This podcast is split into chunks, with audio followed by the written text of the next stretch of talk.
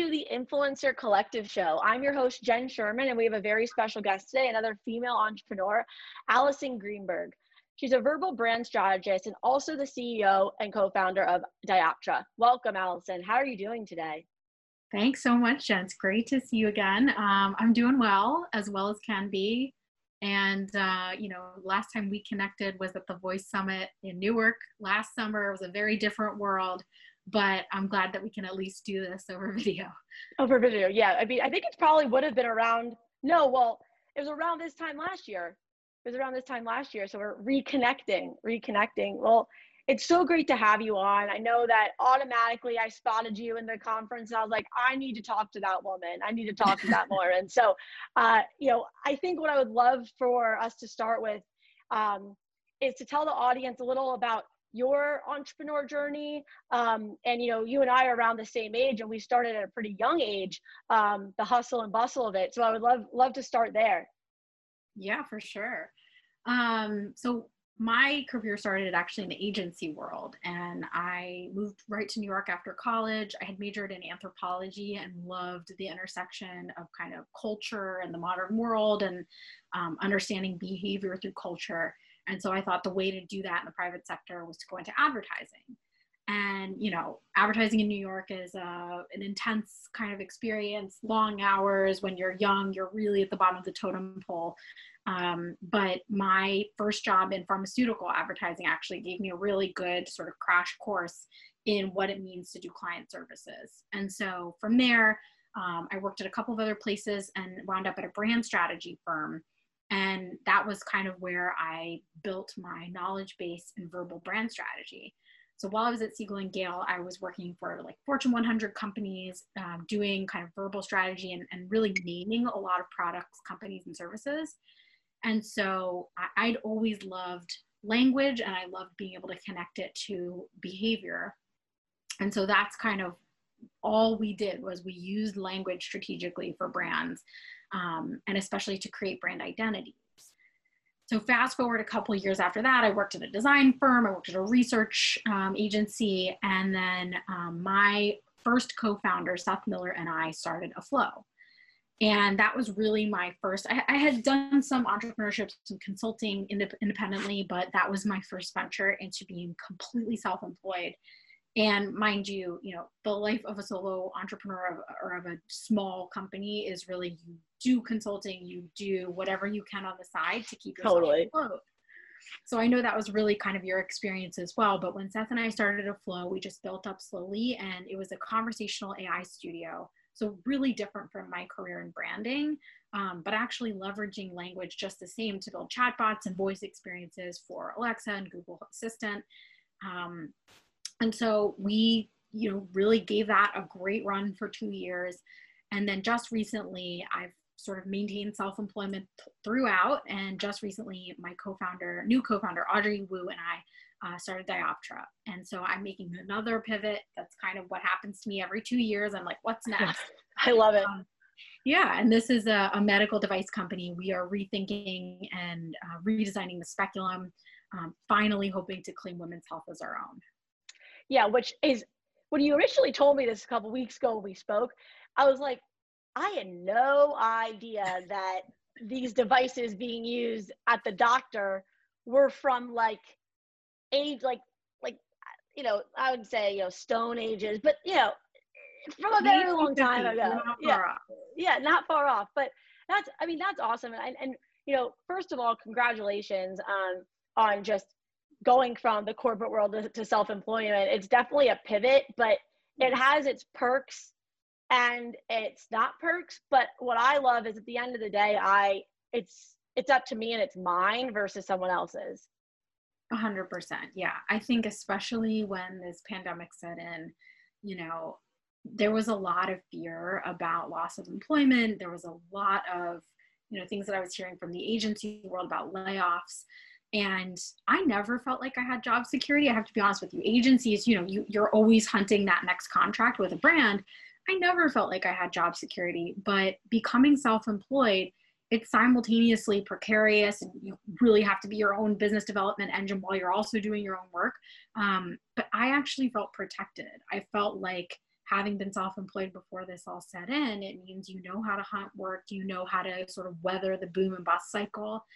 And so, you know, I'm really grateful for it. I certainly saw some client work drop off, but um, I, I feel really lucky to be also building a business right now in a time when the world is sort of slowing down a little bit. Yeah, no, and you made a really good point, Alison, because I was thinking about that right in March and this all set in and of course there was some movement with clients or a slow movement with new business development because a lot of businesses kind of went into okay uh, i'm stopping everything and they froze or they were like trying to put band-aids on things. I was like i don't know if i can even help with a band-aid because you're moving too quickly and i don't want to get into that you know situation.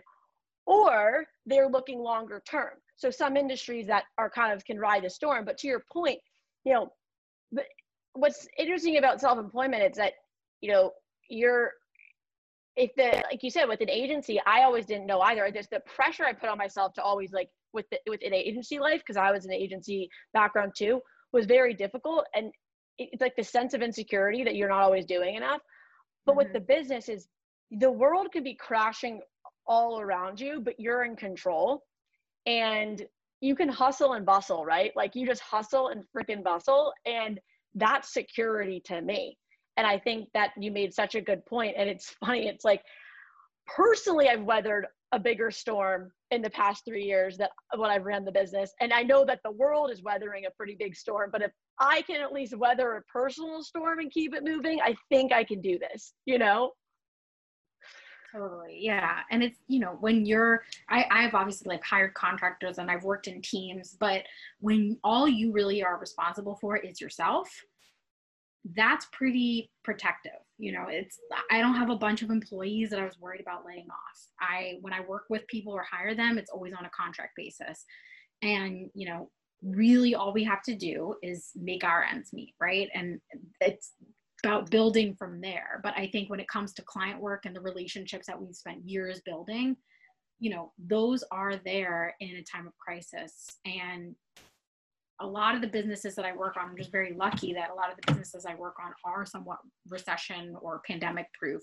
You know, so my clients in the telecom space, in the health mm-hmm. space, um, in the sort of NGO space, like they're still operating and i think they're a lot more likely to hire somebody like you or me who's scalable um, than to have to go to an agency than to have to be responsible for a much bigger team exactly. And that's something where you know fortunately so with the consulting small business model is that like you hire you're hiring alison you're hiring hiring jen. Now i'm jen and paige now because i have you know um, my colleague who is amazing but you know and i have to now say no it's jen and paige. It's not just me now, you know, you have to get to know her too, but it's still two people versus like, versus, you know, an agency or a full-time hire for, or because if you have to, for example, if you need like a, a marketing consulting team or a marketing team, right?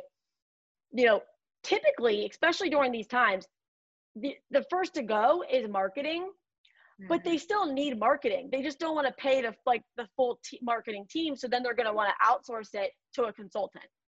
Right. Yeah. And on the flip side, you know, my my co-founder and I are obviously a team on the medical device we're working on. But when when COVID first set in, I think a lot of folks who are developing innovations were saying, "Oh my God, this is going to be a bad look for VC." And you know, let me be clear: it's already a bad look for VC when you're a woman, because you know it's like nine percent of venture capitalists are women, and I think it's only about 4% of health tech funding or healthcare research and development is going to women's health. So we were already at a disadvantage, and we were really lucky that our strategy, sort of from the start, since we're pre seed and we're still very early on with a version one prototype, our strategy from the very beginning was to approach accelerators for funding. So, you know, we're currently in the sort of final stages of a potential position with an accelerator out in LA. And something that's really exciting is that we've also had conversations with accelerators in Minneapolis and in other parts of the country in Nashville. They, they are basically all remote now. Which so, is crazy. Yeah, it is. It is. So this world of sort of accelerating innovations and getting grant funding um, is opening up and it's a lot less regional than it used to be, which is a benefit. And all those funds were earmarked versus venture capital dollars, which, you know, for some VC firms, they're contracting a lot right now. Yeah, it, it, access to capital is to your point. Access to capital is probably a little easier right now for certain industries, not all, but health, of course, being one of them, as that's one of the hot, hot industries at the moment. Um, and it's exciting because healthcare and health tech, I think, normally would have a little slower, slower to market innovation wise because people really just get caught up. But now we have to accelerate because we have to and hospitals are working together where they were working in silos now. And so i really think like the access to capital and the idea of how we can collaborate at a national level versus in our silos is is actually more um, apparent than ever. Definitely. Yeah. And just in our space you know we started the company uh, last year in november and we're already seeing a ton of growth in this kind of nexus of healthcare and industry so it's really exciting. I mean, the, the uh, Cedars-Sinai Accelerator in LA is one of the ones that we're most excited about. And unfortunately, they're not going to have a class. They're really focused on COVID prevention and, and on dealing with the sort of pandemic at hand. Um, but we applied for their class and, and we're definitely going to continue our interest you know they're directly connected to a healthcare system they have doctors and, and other hcps who are able to support a research and development process and we're kind of seeing that spread across the country you know there's there's like health tech funds and health tech um, organizations and accelerators like techstars that are always kind of involved mm-hmm. in this mm-hmm. space but we're also seeing hospital systems like new york presbyterian and um, mount sinai they're all starting to build their own internal healthcare programs, healthcare accelerator programs, because they want to own the innovation and they want to be able to dispense it directly in their hospital systems. Yeah, and something interesting that you just made, because you know, being in the DMV, you know, we have John Hopkins, we have NIH. Um, hey, what's up, Dr. Fauci? Um, but the thing is, and, and, and everything's been like, oh, you know, it was came out of NIH, it came out of John Hopkins, but now we're probably seeing a bunch of different hospitals who are creating similar programs which is amazing within their within their systems. Yeah yeah it's i mean it's really inspiring. And even to see you know we were at a, a sort of presentation from an accelerator that's uh, out of united healthcare. Um, so there's even insurance companies that have partnered united has partnered with techstars to create its own accelerator for health tech and it's only had one class um, but you know, everybody kind of wants to get on this train because if you can help support the growth of whether it's a med tech company or a medical device like us, you know, there's a little less funding, um, a little less flexibility for devices, but there's just so much interest in being able to sort of incubate the innovation there and then put it right into practice.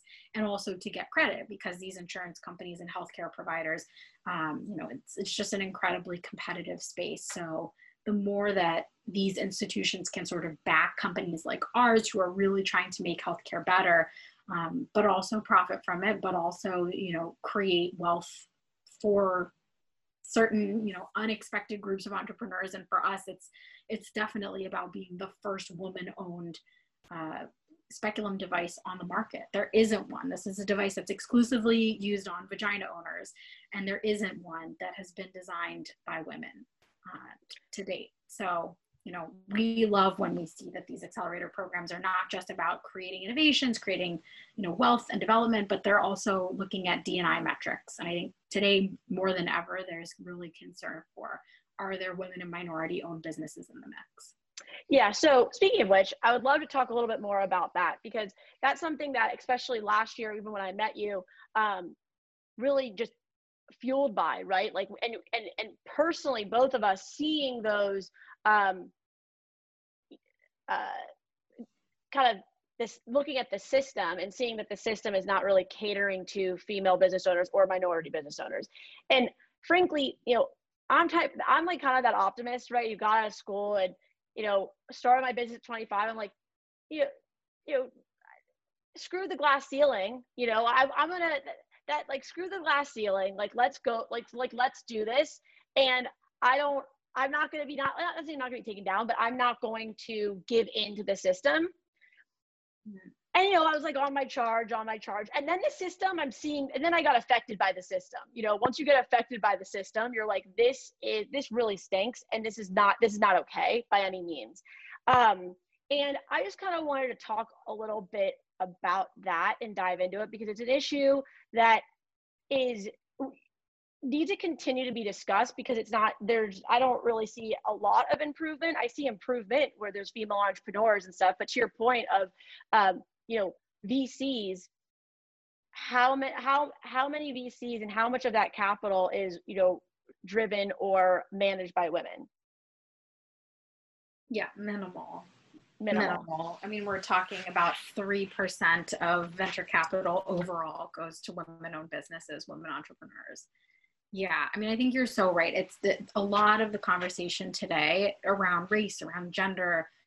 Um, you know, Black Lives Matter is such an important wake up moment for this country because I think there's been a lot of complacency that you know we've made progress. We're we're doing better. We continue to make that progress. Um, and then I think to a lesser extent that conversation is happening around feminism and it needs to be more intersectional, first of all, because I think you and I, as white women, are definitely at an advantage, can definitely sort of exist as solo entrepreneurs or build businesses with more ease than our BIPOC counterparts. But you know, in general, we are not where we need to be with any of this, with any marginalized group. Um, and I saw that firsthand when I started Aflow and when my co-founder and I entered the world of conversational AI. I had worked for a lot of tech companies. You know, I had companies like um, Google and Microsoft as clients, but um, being a tech company and then coming to the table, going to conferences and seeing how few women there were, and then especially how few women leaders, you know, I was always frustrated by that. And so my one of my big platforms when we were working conversational AI became a focus on gender equity. And that was really spurred on actually by um, by a lot of research done by really brilliant people and by uh, institutions like the UN releasing reports. Um, the one they released in May of 2019 basically declared conversational AI something that contributed to a human rights crisis. And I know a lot of people thought that sounded dramatic, but it's not. It's, you know, when you see Alexa and Siri and Cortana, the majority of voice assistants are female um, and they can convey a persona of a woman who can be told what to do and we have generations of children who are being raised issuing orders to alexa um, and expecting her to do everything that they say. And, and heed, heed their commands without saying please or thank you or really considering that they're um, ingraining a pattern into their minds. Um, that to me was just unacceptable. So i really started to kind of build towards what can we do to fix this. And for many of our clients many of the projects i did the, the question of persona came up if we're working on an assistant or a chatbot you know mm-hmm. what's a persona and my platform was always like if, if it doesn't need to be female make it genderless or don't make it female because we can't have 80% of these basically robotic entities pretending to be female when you know chatbots and conversational assistants don't need a gender um, so that was really frustrating to me. And then I think after two years in that space, I started to realize that um, we had already made a lot of mistakes. We had already ingrained a lot of the biases of the physical world into the digital world. Um, and, you know, I, I'm also an optimist. I don't think it's too late. But I do think when we see a movement like Black Lives Matter or these realizations about computer vision and computer learning having such bias really baked into the algorithm, you realize that something um, like an image recognition software, you know, it, it can't continue to exist the way it does. And it's been inspiring to see a lot of tech companies really step up. And I know that, you know, Google and Microsoft have actually sort of taken down their um, facial recognition softwares and they're trying to improve the computer vision by including more people of color. Um, there has been an effort to, to sort of broaden the spectrum of conversational assistants, but at a certain point i was like okay i just want to have an impact on the physical world and that's what led way to the medical device. Yeah and which i love. See like and i and i remember we spoke last year about um the study that you're referring to with uh the voice assistants. And quite frankly that's like a I would love to to combat that, but let's figure like, like you just said, let's let's focus on the physical at the moment because there's a lot of work to be done there. And you know, going back to Black Lives Matter, and, and and typically as a business owner, you know, I'm not someone who likes to talk politics, religion, anything. You know, I really like to keep things equal. I I love working with um, males as counterparts. You know, it's never male or female bashing. It's more like I've always been like, how can we all work together in mm-hmm. a sense? But but my opinion matters just as much as your opinion and because i have a strong voice as well as a woman right but to your point with black lives matter this is a time where we need to have a conversation. We need to talk about it right? We need to talk about it because the more we all talk about it who the people of influence that is when we can really create change and continuing to talk about it. I mean what happened was happening with in june with the demonstrations i mean that is something that it was igniting it but we need to we need to keep pushing the pedal because we need to ignite the change. And going into the system you know the system is the system is just like uh, the medical device. It's from the it's it's it's ancient. The system's ancient. It needs to be modernized honey. You know it just needs to be modernized. And i mm-hmm. think that it takes more than just the administration right? It takes it takes it takes the private sector you know? It, the private sector as we've seen particularly in this pandemic is ge all these companies who are making these devices and masks and everything to help the public right?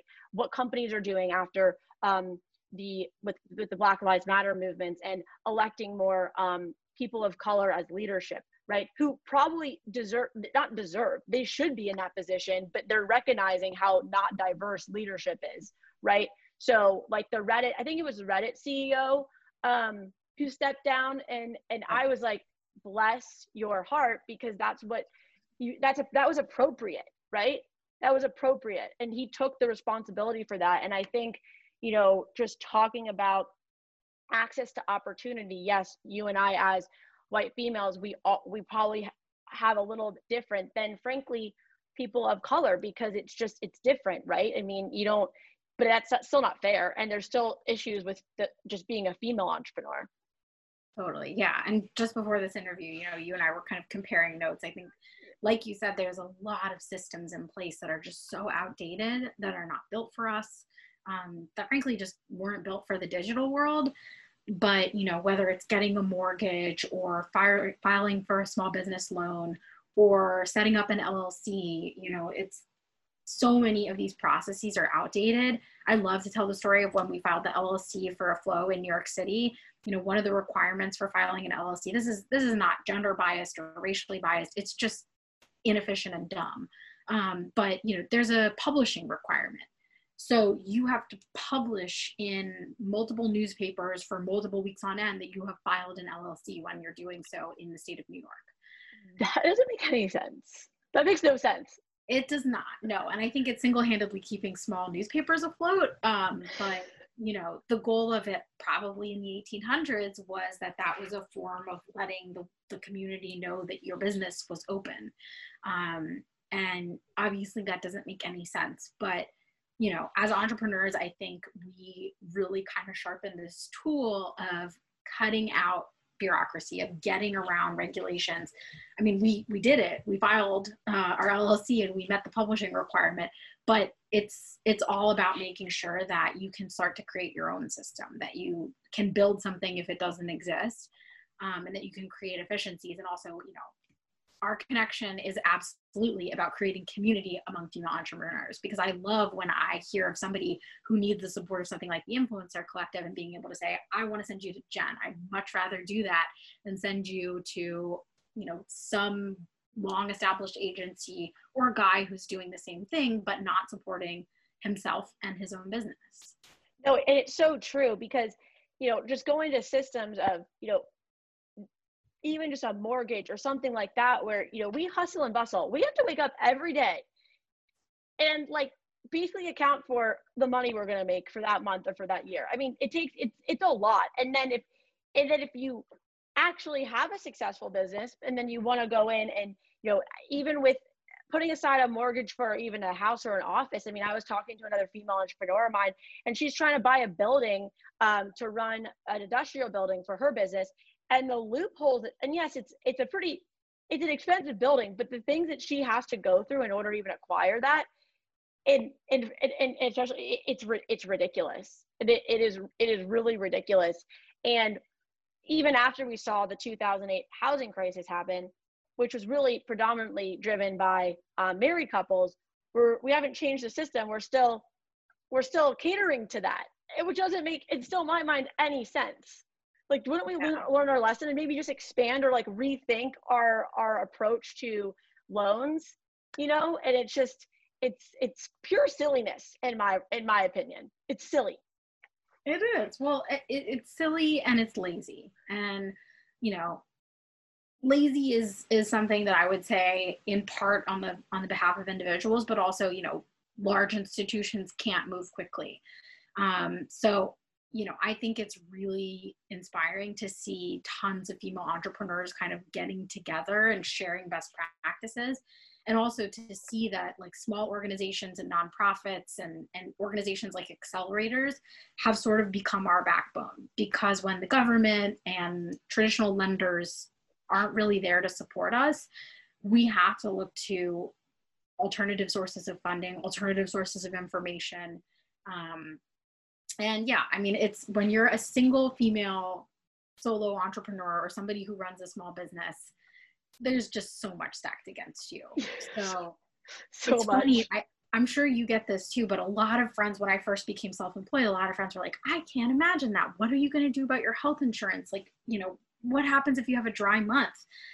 And now that we're in the midst of a pandemic i kind of feel like everybody starts to question like how do I make sure that there's a foundation under me? We're dealing with such massive unemployment. And, you know, when you have a dry month as somebody who's self employed, you're having a lot of the same concerns. But, you know, you have to continue to hit the pavement. You have to continue to work the relationships that you have. And exactly you know sometimes you you take jobs that you don't want to because they're a source of income and other times you don't because you just say my business is is about me doing the kind of work that i think is going to be valuable for my long-term growth. And so i'm not going to take that job or i am going to eat a month of ramen. yeah. Yeah that i can't recover and you know it's going to be in service of a, a larger vision. So yeah. you know, we're we're kind of constantly dealing with that like I don't know what next month or next year is going to look like, but you're always, always yeah. trying to build towards something bigger than just now. It's so true. January is always a fresh year, and everyone's like, you know, Jen, why don't you just always just have like year long contracts? I was like, you don't understand. You can put a contract in place. That doesn't matter. If you know that if if especially with the if something with happens with the company, then the contract ends. Like it's it's really just about building long-term relationships with your clients and and have them become family so you have that comfort but anything could happen and to your point you know we're we've always for at least for me is like i know that it could be a dry month. And so i've always like kind of lived in that frugal that aspect where i've created that runway for myself just in case god forbid there is one where for us we were like made for the pandemic because we we've all in my opinion i've been basically i, I always have that mindset that something a shoe could drop.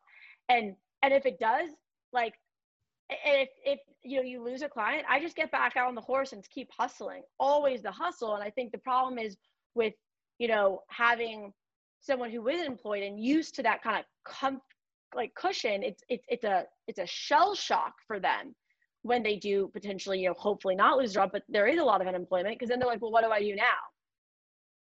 Absolutely. Yeah. And and I've often heard, you know, I've I've talked to a handful of friends who have lost their jobs during this time. And I think, you know, their question is always like, where do you start? And it's so discouraging. And, you know, like there there are job boards, there are Facebook groups, but like where do you really get traction and i think it's exactly as you said you start with relationships you start with making it known that you do what you do you know i've had to reach out to a whole new set of contacts to say hey remember when i worked in pharmaceutical advertising well now i'm trying to build a medical device and it's like wait a second but weren't you just building chatbots? Like where did this come out of? Um, you have to educate people. You have to be your own pr person in a lot of ways. Um, but also i often remind people that you know gigs and relationships can come from all kinds of places. It can come from a Facebook group. They can come from a LinkedIn message. Um, I think like using the right keywords to describe your services and your skill set. I've gotten a ton of work off of Facebook, especially from uh, for my naming skills and and on LinkedIn. You know, if you have any sort of a specialized skill, just marketing yourself well is really the first step to sort of building a client base. Um, but you know, I, I've also been sort of building over time these relationships where you do favors for friends and they do those favors back for you. Um, and, it, and it is really powerful to be able to bring somebody into a, a potential client conversation and to do business development as sort of like these small impromptu teams. And so, yeah, I mean, it's all we really have are ourselves at the end of the day, but we also have each other and we can kind of nimbly build a team and put a project together as self-employed people in a way that I felt like I never could um, when I was working on a team at an agency. There was just so much more sort of infrastructure around you. Yeah, no, I completely agree. I, you know, you just have your people. I have my like my teams. You know, I just have my teams, my my um, you know, either they're they're they're everyone. Like, but but it's but it's the network that you build and putting that out there and saying what you do because you know, and where to start. It's like I can I can help you get started, but like it takes that fuel. You, you need that fire inside your belly if you're gonna hustle for your for that for that coin every single day. You know, you need the fire. You need the fire to start. So, uh, Alison, just to kind of uh, wrap up here, I I would love to hear just what you know your advice is to particularly um, the future generations because you know we have Gen Z who are in the market in the marketplace right now um, in the economy and i just was curious like you know we we have a system that's really old but i really feel that gen z is going to light it up and really try to help change it. So i wanted to get your opinion not opinion but at least if you had some words of advice for uh, the younger folks out there. Yeah absolutely. I mean i think basically what we've been talking about um, being solo entrepreneurs or being female entrepreneurs is about building this foundation of knowing that you can kind of continue onward no matter what. And I think we could only do that because we did have time as employees and part of big organizations and, you know, really powerful organizations that had reputation and, and strong client base. But anytime I talk to members of Gen Z, I try to encourage them to see themselves as a business, no matter whether they're an employee or they're self-employed you know increasingly they're part of this gig economy and they kind of start as freelancers. But the more you see yourself as a business the more you see yourself as self-employed even when you have a full-time job i think the more um, safety net you're creating under yourself. And whether that means creating content you know you're you're the queen of this of, of building sort of multi-dimensional aspects of who you are and what you do whether it's a podcast or just publishing some articles on Medium, um, having a social media platform that isn't just about your personal life, that also integrates your professional life. I think that's kind of a lifelong process. And the more you can do that from a young age, producing that kind of content um, and doing it on the channels that are relevant, you know, maybe that's TikTok right now, or maybe it's just producing really thoughtful things about your area of interest and area of expertise those are things that you own and, and they will always be underneath your name. When you're working for an organization um, or when you're on the job search you know you have to really be presenting yourself as somebody who can be part of something bigger than you. Mm-hmm. and that's powerful and important in its own right but um, I, I, think about the content that i produced uh, when i was a part of larger organizations and some of it wasn't under my own name. And so going forward i don't really get to own that stuff and that's okay. Those organizations helped grow me and and really made me the professional i am today. But um, i really hope that folks can see themselves as a brand to a certain extent. I know that's kind of cliche but it's true. And building uh, a list of search results under your brand under your name is really the way that you're going to be able to give yourself security. No matter who you work for no matter what you do that stuff is always there and you can always be proud of it that's an amazing piece of advice. It's funny you say that too, because I was just talking to, um, I'm getting more involved with, I always love students, but um, now I have a little more time on my hands, uh, especially I think students are very confused at the moment as like, what's, what's next. Mm-hmm. Um, and I was talking to the student body president at Yale University. He's actually the first um, black student body president at Yale, which is amazing. Um, mm. Go Yale and go Khalil. Khalil's a more articulate than I am, um, and very very smart. And he, I was, he's building his brand. You know, he got verified on on Instagram, and and, and really is um, create, creating a platform for himself. And I said, listen, you should if you have time in your hands this this uh, fall.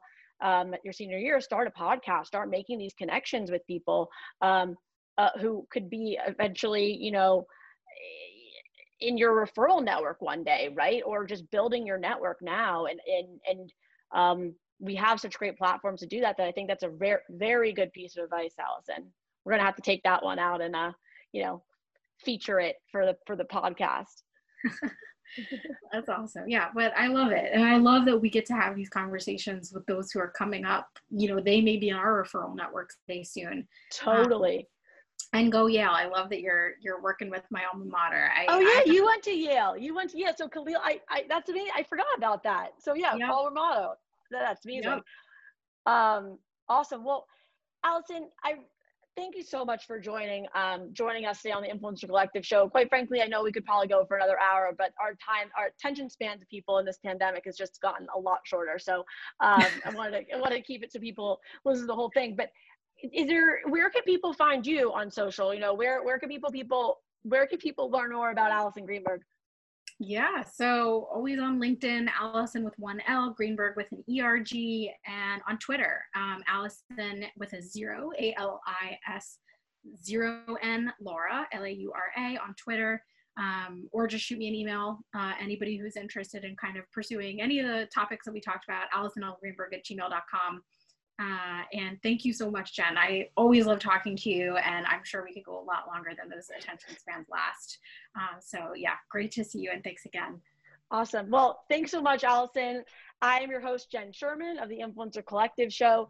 You can subscribe on iTunes, Spotify, follow us on YouTube, follow us on Facebook, Instagram, Twitter, LinkedIn, all, all the works. were there, and we will catch you next time. Thanks so much, guys.